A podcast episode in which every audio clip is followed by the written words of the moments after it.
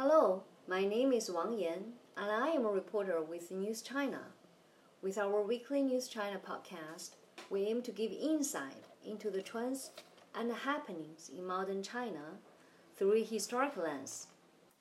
Today, we discuss how expeditions of Western explorers inspired and stimulated the dreams of Chinese archaeologists in the early twentieth century. At one time, archaeology was not a place for outsiders, but in recent years, it has captured the public imagination in China with movie blockbusters about tomb raiding like The Lost Tomb and the mysterious new findings of the Sanxingdui excavations. There is even a popular toy that lets children play archaeologists, a box containing a terracotta warrior replica buried in dirt and tiny excavation tools. You have to clean it with the tools to discover what kind of terracotta warrior you got. It could be a standing or a kneeling warrior, or even an emperor. While modern archaeology was imported from the West, China also has its own tradition of studying antiquity. More than nine hundred years ago, Ouyang Xiu, who is numbered among the eight greatest writers of the Tang and Song dynasties, wrote a book about his studies of inscriptions on ancient bronze and stone pieces. He pioneered Jinshi Xue, or metal and stone studies. This would later be known in the West as epigraphy. Archaeology involving excavation. Scientific research and modern techniques started in the West only one hundred fifty years ago, and was brought to China about ninety years ago. In eighteen seventy-three, Heinrich Schliemann, a German-American businessman and early archaeologist, believed he realized his childhood dream of proving that the city of Troy described in Homer's epic poetry was real. He and his team of one hundred twenty discovered Priam's treasures, a cache of gold and precious objects. He named it after the last king of Troy. After three years of excavations at the site in present-day Hisarlik, Turkey, he then continued to organize and sponsor excavations of seven sites of the ancient Greek civilization, including those of the Mycenaeans in Greece, but his excavation of ancient Troy shook the archaeological world. It revealed nine levels of occupation, one built on top of the other. The layer containing Priam's treasures was from a city about one thousand years older than Homeric Troy, recognized as a pioneer in the field. Schliemann was also a successful businessman, which in turn founded his adventures in archaeology. In China, archaeology was also the shared dream and passion of a businessman and a group of scholars, a dream that was also fed by Western-led expeditions in China. In eighteen fifty-seven, one year before the thirty-six-year-old Schliemann would begin his excavations, Liu E was born in today's Zhenjiang, Jiangsu province. His father was a local Qing dynasty official. Liu grew up to become a Renaissance man. He was a businessman, novelist, diplomat, musician, practitioner of traditional Chinese medicine, hydraulics experts, and epigrapher. But Liu is best known for his satirical novel that takes on the city underbelly of Qing governance, the rise of the Boxers, and the failing Yellow River flood control system. The book has two English versions, Mister Decadent, translated by well-known Chinese translator Yang Xianyi, was published in nineteen forty-seven. The other, published in nineteen fifty-two, was titled The Travels of Lao Tan, translated by Harald Shadig, a professor of Chinese literature at Cornell University. Hu Shi, a prestigious scholar of the early twentieth century, praised Liu's two greatest contributions, flood control projects on the Yellow River, and his pioneering work with early Chinese scripts, which later set the stage for China's first archaeological excavations. But Liu wasn't perfect. His early businesses failed, including a tobacco shop, a T C M clinic, and publishing house. He also failed the imperial examination for a chance at a government career. Instead, he managed to serve as an advisor to the governors of today's Henan and Shandong provinces, which are in the middle and lower reaches of the Yellow River. Like his father, Liu was an expert on hydraulics. He helped the governors design flood control projects along the Yellow River. He later worked in the Zongli Yamen, the Qing government's Ministry of Foreign Affairs.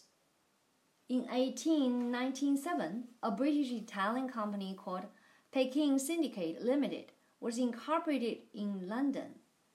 Its purpose was to invest in coal mining and railways in China. The Rothschild family was its main investor.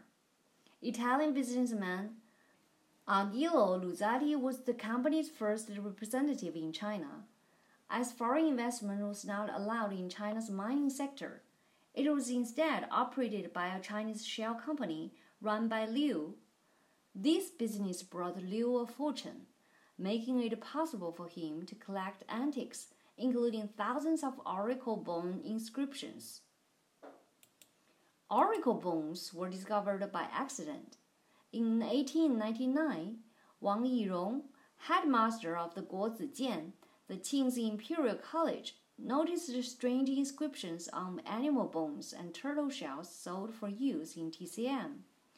At the time, they were called dragon bones, a colloquial name given after farmers working near Anyang, Henan province, a place we'll return to later, discovered piles of them in pits.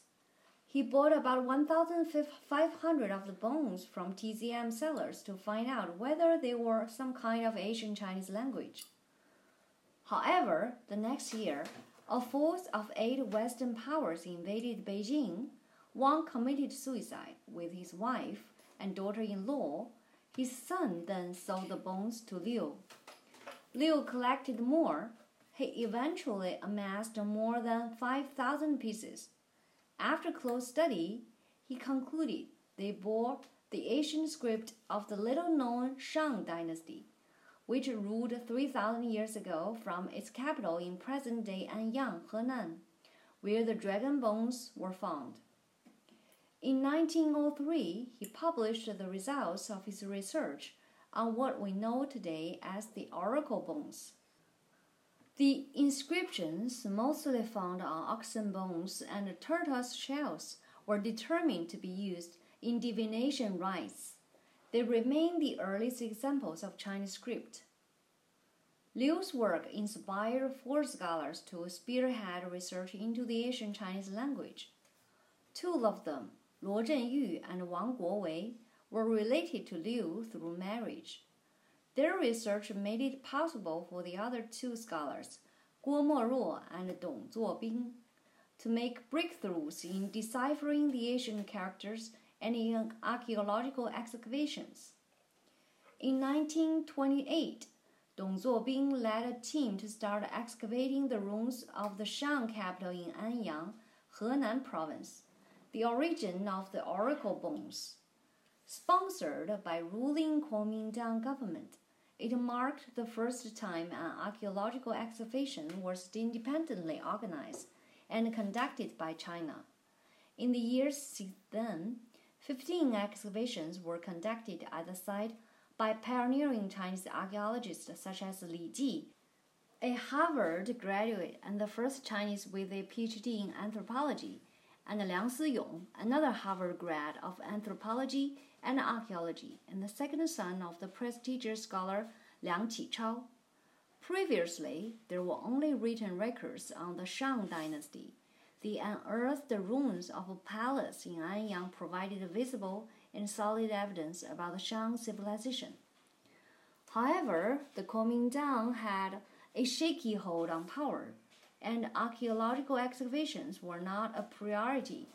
But Chinese scholars could not wait any longer, as Western adventurers and scientists had been conducting them in China for a long time. In nineteen hundred, the year Wang Yirong committed suicide, Swedish explorer Sven Hedin discovered the ruins of the ancient Lowland Kingdom at the edge of the Lob Desert in what is now Xinjiang Uyghur Autonomous Region. In the same year, Chinese Taoist Wang Yuanlu found a cave containing mass amounts of ancient manuscripts and documents, mainly about Buddhism, in the Mogao Grottoes complex near Dunhuang in northwestern China's Gansu province. In the following years, foreign explorers from Britain, France, Japan, and Russia bought, robbed, and smuggled most of the books in the library cave out of China. For example, Mark Arostein, a British-Hungarian archaeologist, took more than ten thousand Dunhuang texts, which were later kept in the British Museum. French sinologist Paul Pilliot took another five thousand items, which were then housed in the Louvre. When he arrived in Beijing on his way back to Paris, Luo Zhenyu and Wang Guowei, two of the four leading Chinese scholars on oracle bone inscriptions mentioned above, visited him.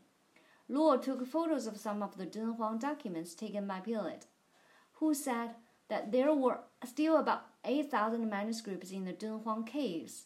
Luo then called on the Imperial Qing government to protect the remaining documents and devote more resources to the study of ancient languages and texts. But the Qing government had other problems.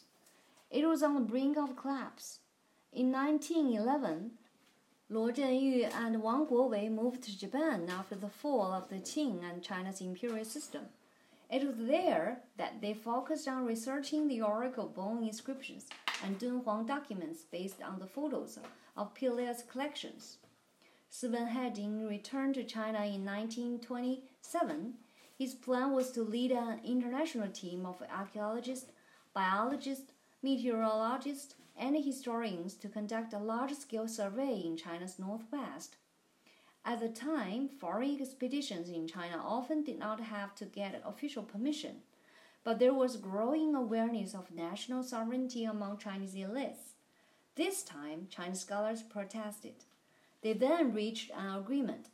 Chinese scholars would join Hedin's expedition, and all discovered antiques and documents would belong to China.